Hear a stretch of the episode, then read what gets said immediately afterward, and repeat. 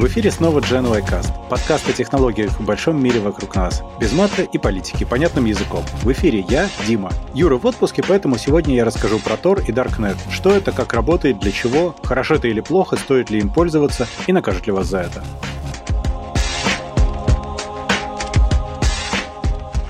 Сам по себе Tor расшифровывается как The Onion Router. Это система прокси-серверов, которая позволяет устанавливать анонимное сетевое соединение. Данные проходят через несколько компьютеров, шифруются, меняется IP-адрес, и таким образом вы получаете вполне себе защищенный канал для передачи информации. Вы попадаете в сеть с помощью компьютеров случайных волонтеров, а браузер, который вы используете по умолчанию, не хранит историю ваших действий. Во время использования Тора вы, кстати, одновременно можете являться не только пользователем, но и сетевым узлом, вот тем самым волонтером. Таким Таким образом, все пользователи одновременно поддерживают сеть Tor и одновременно обеспечивают анонимность и безопасность сети. То есть Tor — это децентрализованная сеть, которая существует благодаря миллионам компьютеров по всему миру. Для удобства существует браузер Tor, который внутри на самом деле является обычным Mozilla Firefox ESR с несколькими плагинами и дополнениями. Просто это облегчает подключение и, собственно, использование ресурсов. Кроме того, существует Tor Messenger, который основан на Instant Bird. Это, кстати, тоже из Mozilla Foundation родом, который позволяет общаться, скрывая адрес, местоположение и, собственно, шифруя сообщения. Началась вся история с того, что Tor был разработан для американских вооруженных сил, чтобы маскировать IP-адреса от обнаружения. Американские военные хотели избежать кражи секретных разведывательных данных о боевых задачах флота. Потом они перешли на VPN с высокой анонимностью, а про Tor, собственно, узнали обычные люди. Позже Tor был выпущен как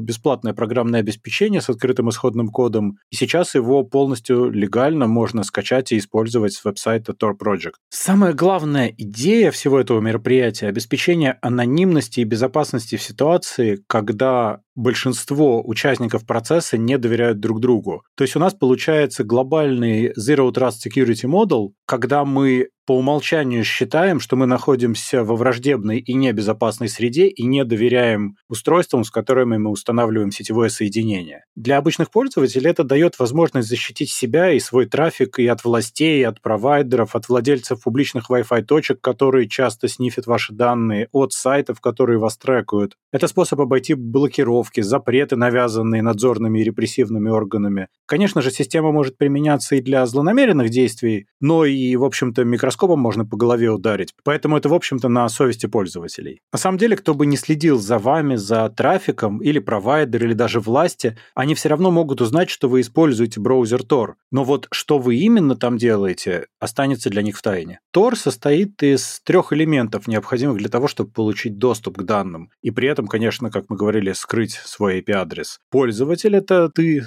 сеть пользователей, вот тех самых волонтеров, о которых я говорил в начале, и исполнители запроса. То есть это веб-сайт и некие сервера, к которым вы подключаетесь, ну и так далее. Главная идея, собственно, в том, что в зависимости от обстоятельств, как я опять же уже в начале коротко сказал, любой пользователь может стать любым из этих элементов. И это делает, в общем, практически невозможным определить, откуда и куда идет информация. Основная идея обеспечения безопасности заключается в том, что прежде чем начнется общение, собственно, ресурсом, к которому осуществляется доступ, данные пройдут на своем пути через три узла. Первый – это входной, через него пользователь попадает в сеть Tor. Обычно выбирается из тех серверов, которые доказали как-то свою надежность. Еще одно требование, кстати, к входному узлу – это реально стабильное и быстрое соединение. Входной узел получает пакет данных, как раз вот луковицу из данных, поэтому Onion, трижды зашифрованные данные. И расшифровывает первый слой, находит там адрес, куда нужно отправить пакет, и пересылает дальше. К данным, которые внутри, у первого узла доступа нету. Дальше их получает второй узел, промежуточный. Он делает то же самое, что и первый. Он расшифровывает следующий слой, смотрит опять, куда направить данные, и все еще зашифрованные данные отправляет на выходной узел. Второй узел не знает, кто вы такой и откуда. Он знает, откуда ему пришли данные, то есть входной узел и выходной. Уже на уровне второго узла вы неопределимы. И последний узел – это выходной. Он снимает последний слой шифрования и отправляет, собственно, данные в чистом виде по нужному адресу. И именно адрес выходного узла будет виден тому сайту, к которому вы осуществляете запрос. И, кстати, в случае правонарушений, именно к владельцу выходного узла, скорее всего, придут соответствующие органы и начнется расследование. А когда в ответ на ваш запрос, например, сайт присылает ответ, вся цепочка проходит в обратном порядке, и шифрованные данные в итоге приходят к вам. Ну, у этого, конечно, есть минусы тоже. И проблемы с безопасностью этого, безусловно, есть. И об этом нужно знать, а о уязвимостях обязательно нужно быть осведомленным. Первое и, наверное, самое главное – это вероятность прослушивания ваших данных на выходном узле, потому что именно там данные оказываются в расшифрованном виде для последующей передачи наружу. И недобросовестные владельцы таких узлов, в принципе, могут читать ваши данные, но там уже дальше все зависит от вас. В теории они могут, конечно, увидеть, например, логин и пароль от интернет-магазина, там, данные почты, текст переписки или еще что-то. Но, опять же, вы можете себя обезопасить, потому что несмотря на Tor, который вам обеспечит анонимность, нужно еще обязательно использовать протокол HTTPS при общении с сайтами, тогда ваш трафик будет зашифрован. Очень сильно рекомендуется использовать Tor в связке с VPN, тогда весь ваш трафик будет дополнительно зашифрован, и его путь будет еще больше усложнен, что даст вам дополнительную приватность и анонимность. Теоретически, если реально долго наблюдать за потоками трафика при условии, что пользователи не меняют узлы, можно попытаться отследить, откуда и куда идут данные. В маленьких сетях в лаборатории за несколько часов это получалось. В реальной жизни на уровне интернета это практически невозможно, и, в общем-то, такого еще ни разу не случалось. Также есть, э, как мы все знаем, э, страны, где, по мнению компетентных органов, Tor или запрещен, или нежелателен. Тогда провайдеры обычно находят и блокируют известные входные узлы, потому что список их может получить, в общем-то, каждый. Ну, конечно, провайдер тоже. Для борьбы с этим разработчики сети придумали, что часть входных узлов будет секретной и не будет нигде публиковаться. То есть, когда вы пытаетесь установить э, Tor-соединение, и программа видит, что узлы из списка недоступны, она делает еще один специальный запрос и получает набор секретных узлов. Это решение, в общем-то, несовершенно, потому что провайдер тоже может делать такие запросы, и дальше это уже кошки-мышки и whack кто быстрее закроет узлы и откроет новые. За счет того, что это децентрализованная сеть, поддерживаемая самими пользователями, бороться с этим можно долго и вдохновенно, но весь мир как бы не победишь, я думаю. И еще раз, то, что я уже говорил, самое главное помнить, что сам Тор не обеспечит вам безопасность. Вы обязаны помнить об информационной гигиене. То есть, если вы, например, выходите в интернет через Tor, а потом заходите в социальную сеть, ну, как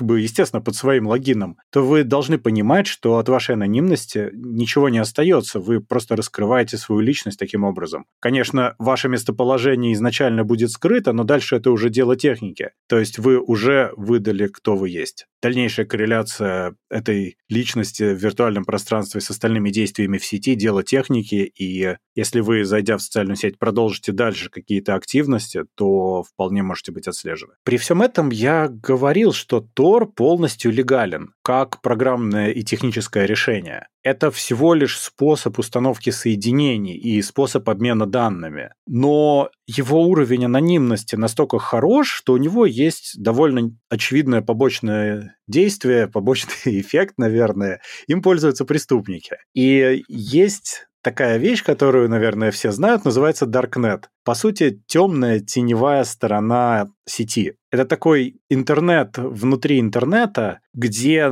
размещаются ресурсы, которые в обычной сети вызвали бы большие-большие вопросы у правоохранительных органов. Например, форумы с нелегальной информацией, магазины, торгующие наркотиками и оружием, сайты с нелегальной порнографией, кардерские ресурсы, координация кибератак и так далее. То есть фактически все, что может быть нелегального, теоретически, благодаря тому, как работает Тор, в данной ситуации будет неотслеживаемо, и владельцы этих ресурсов попадаются только когда они совершают совершенно критические и глупые ошибки в собственной информационной гигиене. Но опять же, еще раз, в Даркнете при этом, там, кстати, используются домены верхнего уровня Onion и I2P, там есть и Facebook, и New York Times, например, и BuzzFeed, то есть там есть и вполне обычные сайты. Более того, там также и общаются люди, которые находятся в странах, где очень существенное преследование за свободу слова или за открытость информации. Поэтому нельзя сказать, что это на 100% нелегальная или легальная сеть. Это все зависит от людей. Если говорить о обычных сайтах, то они ведь доступны не отовсюду. Во многих странах они могут быть заблокированы. То есть, если вы находитесь, например, э, в стране, где недоступны Facebook, Google, YouTube и так далее, вы все равно с помощью Тора теоретически сможете выйти туда и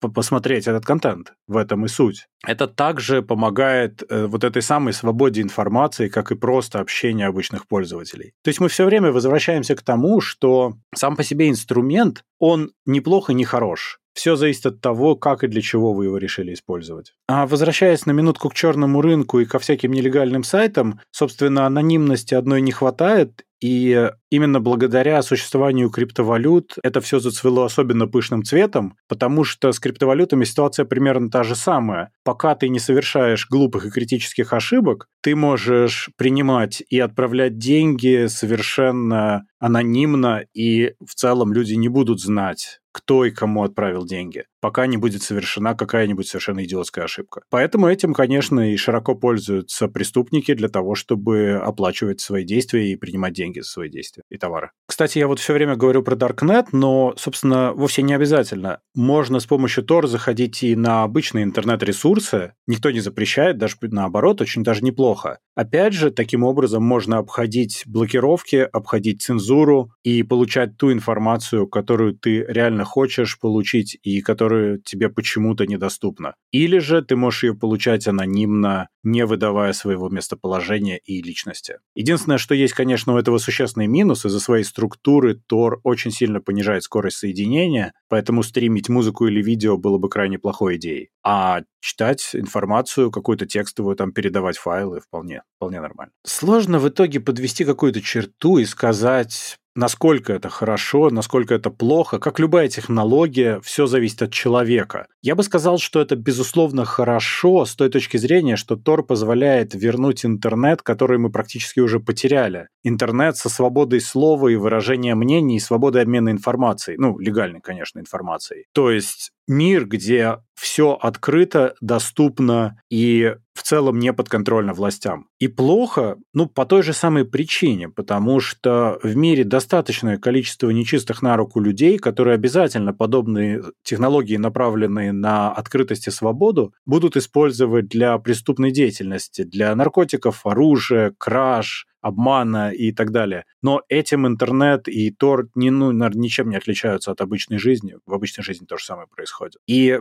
вроде бы как бы государства должны выставлять претензии к Тору именно из-за вот оборота нелегальных вещей. Но тут интересная ситуация возникает, что поиск преступников, кстати, вполне себе международно идет сам по себе, а государства часто недовольны Тором совершенно независимо от этого и хотят его запретить. И тут причина кроется именно в особенностях таких государств. То есть, если мы присмотримся, это будут государства, которые плохо относятся к свободе слова и распространению информации, которые не хотят, чтобы люди свободно общались свободно высказывали свои мнения. А Тор в данном случае является средством для неподконтрольной передачи данных. И, конечно, конечно, он будет ограничиваться и запрещаться. К счастью, технически Тор крайне сложно, может быть, даже невозможно перекрыть, потому что единственный способ массово и веерно отключать у людей связь. Ну, то есть это лишь инструмент, а как его кто будет использовать, это уже дело каждого и на совести каждого. Надеюсь, теперь вы чуть-чуть больше знаете о том, что такое Тор, и надеюсь, что ваша совесть находится на достаточном уровне развития, чтобы вы его использовали только для хороших и светлых целей. А пока что не забывайте подписываться на наш подкаст по ссылке в описании или ищите нас на всех подкаст-площадках интернета. Обязательно рассказывайте о нас вашим друзьям, врагам, коллегам и просто людям на улице. Ставьте нам хорошие оценки, заходите в наш телеграм-канал и инстаграм. В инстаграме, кстати, есть много интересного и уникального контента. Оставляйте везде комментарии, критику и предложения. Это все будет очень сильно греть наши сердца. А если хотите поддержать наш проект, это можно сделать, став нашим патроном по ссылке в описании. Сегодня с вами размышлял над морально-этическими проблемами современного мира Дима из Латвии. Всем пока!